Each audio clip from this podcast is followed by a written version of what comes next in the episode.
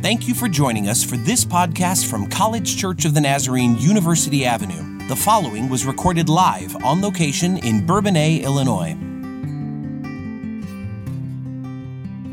Thank you, Proclamation Ensemble, and thank you, Marvin Jones. We've been to church today, haven't we? I've been to church today.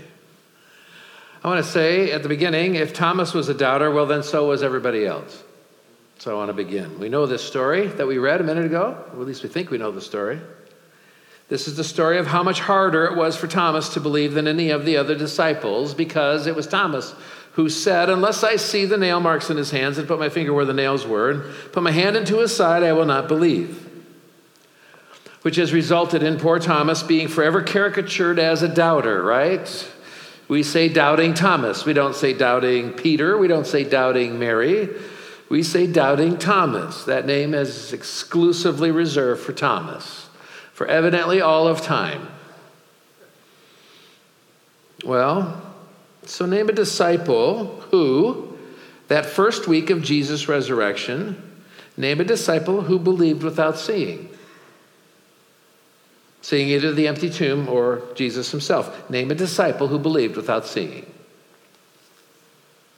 Frankly, even those who saw the empty tomb, most of them didn't conclude, first of all, that Jesus had been raised from the dead. No, most of those who saw the empty tomb, their first conclusion was that Jesus' body had been stolen. So, a few of those who saw the empty tomb didn't believe even based on that evidence. I mean, name a disciple that believed without first seeing either the empty tomb or Jesus.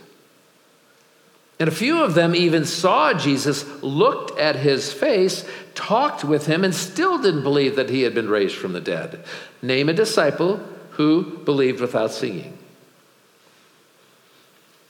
These are really interesting resurrection stories. They, none of them really commend any of the disciples for their faith.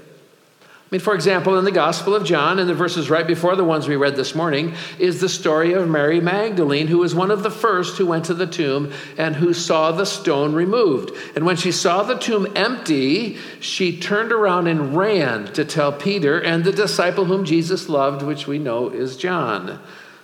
But she didn't say to them after she saw the empty tomb, she didn't say, Hey, I think Jesus has been raised from the dead. The tomb is empty. It's not what she said. No, her conclusion was that the body had been taken. Because here's what she said after seeing the empty tomb They have taken the Lord out of the tomb, and we don't know where they have put him. That's what she said to Peter and John. She didn't believe after she saw the empty tomb. For the record, Peter and John didn't immediately conclude that Jesus had been raised from the dead either, not yet. I mean, we, we can't even be sure that they believed what Mary said, that the body wasn't there, because they ran to the tomb to see for themselves. Indeed, raced each other to see which of them could confirm Mary's report first. So Peter and the other disciple started for the tomb. Both were running, but the other disciple outran Peter and reached the tomb first. I have no idea why that detail is in the text. Uh, maybe some of you New Testament scholars can tell me why that detail is in the text. But John wanted us to know that he could run faster than Peter, evidently. And Peter's probably going, John, really, really, this is what you had to write? So they raced to the tomb to see if what Mary said was true. So we're not sure they even believed the tomb was empty. Now, it is true that John reported that when he saw the empty tomb, he believed.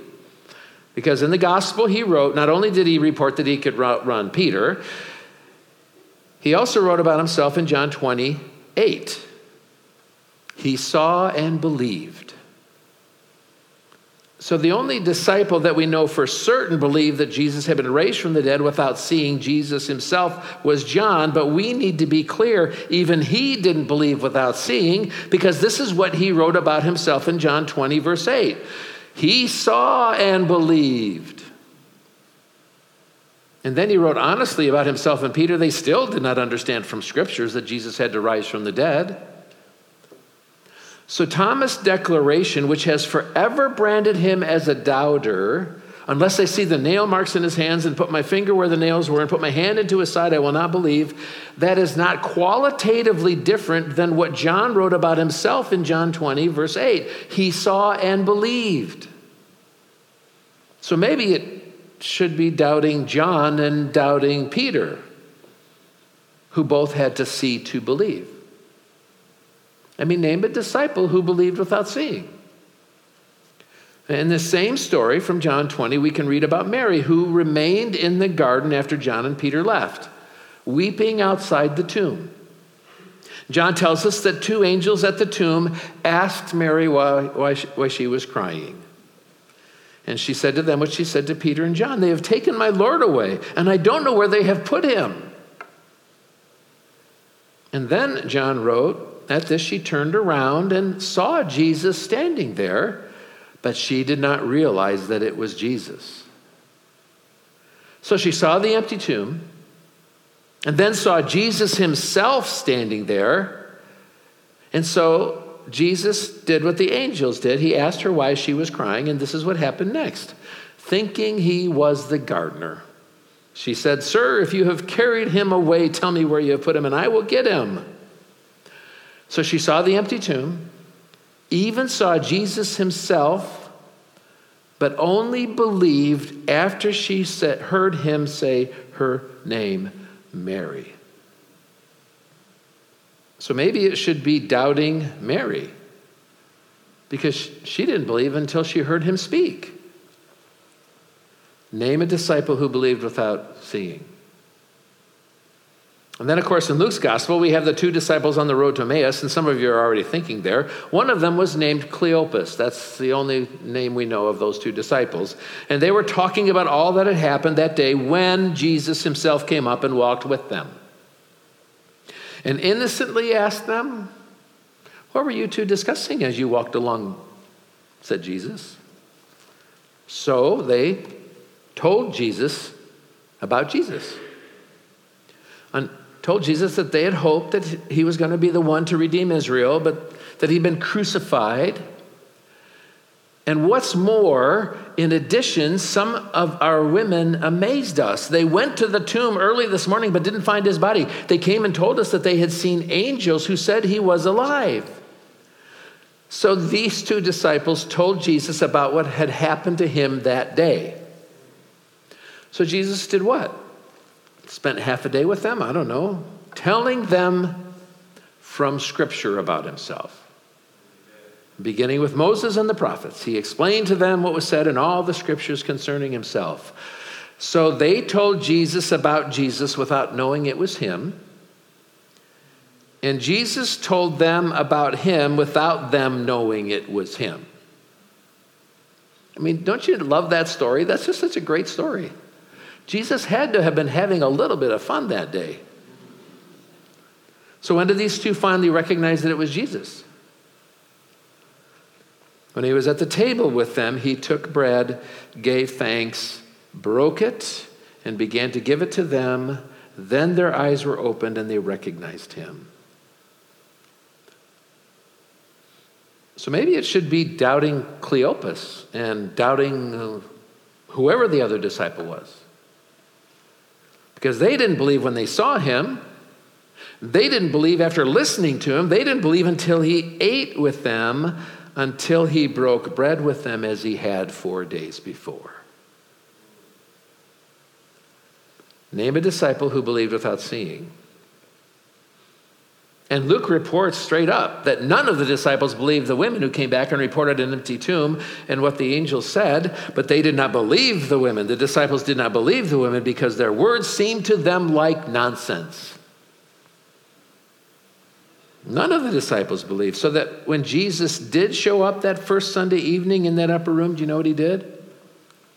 On the evening of the first day of the week, Sunday, when the disciples were together with the doors locked for fear of the Jewish leaders, Jesus came and stood among them and said, Peace be with you. After he said this, he showed them his hands and side. The disciples were overjoyed when they saw the Lord. So, Thomas' declaration, which has forever branded him as a doubter, Unless I see the nail marks in his hands and put my finger where the nails were and put my hand into his side, I will not believe. That is not qualitatively different than what John reported happened that first Easter Sunday. He showed them his hands and side. The disciples were overjoyed when they saw the Lord. So maybe it should be in addition to doubting Thomas and doubting Peter and doubting John and doubting Mary and doubting Cleopas and doubting whoever was with Cleopas, maybe it should also be doubting Andrew and doubting James and doubting Philip and doubting Bartholomew and doubting Matthew and doubting James, son of Alphaeus, and doubting Simon the Zealot and doubting Thaddeus. Name a disciple who believed without seeing. Now, granted, Thomas was the only disciple to whom Jesus said, Stop doubting and believe. But for sure, Thomas was not the only one. While stop doubting and believe may have been addressed to Thomas, I'm thinking Jesus just might have been talking to all of them. Stop doubting and believe. Because none of them believed without seeing. And some of them didn't even believe then. Name a disciple who believed without seeing. The only reason it took Thomas a week longer was because he skipped the gathering on the first Easter Sunday the week before. Thomas' mistake may have simply consisted in not being with the other disciples on the day of Jesus' resurrection when Jesus first showed up. It's a lot harder to believe when you're all by yourself. It's a lot harder to believe when you're not with other believers. It's a lot harder to believe when you're not in a place where Jesus just might show up. Which leads me to say this morning I don't think this passage, John 20, 19 through 31, about Thomas, is first of all about Thomas' doubt because he wasn't distinguishable from any of the other disciples in that regard. Now, what I'm thinking is that this passage, John 20, 19 through 31, is first of all about Jesus' faithfulness to doubting disciples. I mean, did you notice Jesus' patience in all of this? Before he was crucified, he had told his disciples over and over again that he was going to be raised from the dead. Now, granted, that would have been hard to believe, and doubly hard to believe after witnessing the gruesome crucifixion, for sure. But still, Jesus told them he was not going to stay dead. So, couldn't a first conclusion to an empty tomb, in light of Jesus having spoken of it so often, couldn't a disciple's reasonable first conclusion to an empty tomb be, He has risen instead of they've taken his body? But none of them, the record says, believed without seeing first. Even John saw and believed. But Jesus was so kind to all of those doubting disciples. Mary saw the empty tomb, looked at Jesus in the face, thought he was the gardener. And so Jesus said her name, Mary. And those two disciples on the road to Emmaus walked with Jesus, talked with Jesus for how many hours? And Jesus did a Bible study with them. And then broke bread as he had done four days before, served them a meal on the Lord's day. And he willingly, voluntarily showed all the disciples, except for Thomas, who wasn't there that first Sunday, he willingly, voluntarily showed all the disciples the wounds he received on the cross. And then Jesus did for Thomas what he had done for all of the disciples the week before. He said to Thomas, Put your finger here. See my hands? Reach out your hand and put it into my side. Jesus was so kind. Jesus was so gracious. Do you think he ever got tired of telling people he had been raised from the dead? I mean, how many times did he have to show himself to people before they believed? I mean, it had to be a bit tedious, didn't it? But he was so kind, he was so gracious, gracious. He kept showing up until they believed. So I've said all of that to say this. I don't think this passage is, first of all, about Thomas' doubt. I think this passage is about Jesus' faithfulness to doubting disciples. It's not about doubting Thomas, it's about faithful Jesus. It's about Jesus being willing to reveal himself to us again and again and again until we believe. It's not about doubting Thomas, it's about faithful Jesus. And guess what? He's still revealing himself to doubting disciples. And guess what? He still comes to us. He comes to us just as he did to those two disciples on the road to Emmaus. He comes to us in the breaking of bread. He comes to us in the sacrament of the Lord's Supper that he insisted we receive. This is not about doubting Thomas. This is about faithful Jesus. Let's pray. No, Jesus, thank you. Thank you for your persistent faithfulness, your persistent, faithful faithfulness to us. Lord, uh, we do not have the faith we need. And Lord, sometimes we do doubt. Uh, it just sometimes feels like this news is too good to be true. That you would receive us, that you would accept us, that you would forgive us, that you would cleanse us. Lord, we just want to thank you for your faithfulness, for your patient, persistent faithfulness to us. And thank you for coming to us again and still.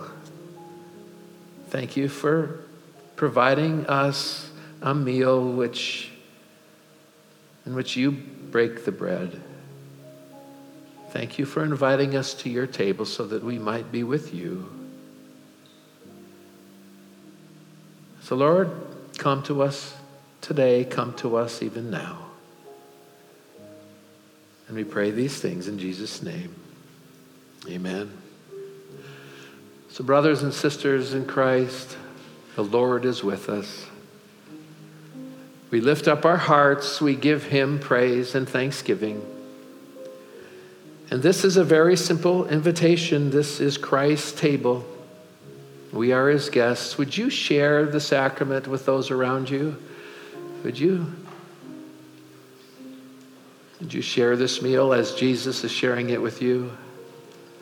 All are welcome to receive it. You don't have to be a Nazarene, a part of this church. You just have to confess Jesus is Lord. And if this is the first morning you would ever confess that, you are also welcome at this table, maybe even for the first time. So come to the table. You who have been here often, you're welcome here. And come, you who may have not been in a long time, you're welcome here. And come, you who have tried to follow Jesus and have failed, you're welcome here. And come, you who are filled with doubt and uncertainty, you are welcome here. This is a table of grace for you. On the night in which Jesus was betrayed, he took bread. When he had given thanks, he broke it and he gave it to his disciples, saying, This is my body, which is given for you. Do this in remembrance of me. And likewise, after supper, he took the cup and he gave thanks and he gave it to his disciples and said, Drink from it, all of you. This is my blood of the covenant, which is poured out for many for the forgiveness of sins. Let's pray. Father, holy God, we gather at your table in the name of your Son, who by your Spirit was anointed to preach good news to the poor and proclaim release to the captives and set at liberty those who are oppressed. Jesus, you healed the sick, you fed the hungry, you ate with sinners. And you established this covenant for the forgiveness of sins. And you're coming again. And we're gathered to, today together, as your church has always done, to receive you in the bread and juice. Would you pour out your Holy Spirit on us? By your Spirit, make us one with you, one with each other and one in the ministry that you initiated to all the world until you come again. We pray this in the name of the Father, Son, and Spirit. Amen. The body of the Lord and Savior Jesus Christ, which was broken for you, may it preserve you blameless unto everlasting life. Eat this in remembrance that Christ died for you.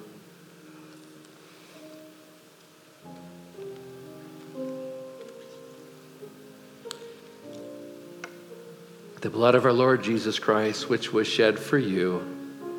May it preserve you blameless unto everlasting life. Take and drink this in remembrance that Christ died for you, and let us be grateful.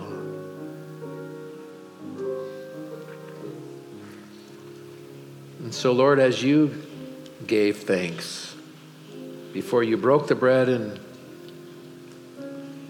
drank from the cup, so, Lord, we give you thanks today for your goodness to us. We pray these things in Jesus' name. Amen. You've been listening to a podcast from College Church of the Nazarene, University Avenue. If you care to join us for worship, we meet each Sunday morning at 10:30 a.m. at 200 University Avenue in Bourbonnais, Illinois. We also offer a full range of activities, classes, small group meetings, and events throughout the week. For a complete list of what's going on at College Church or for more information on how you can get involved, please go to www.collegechurch.org.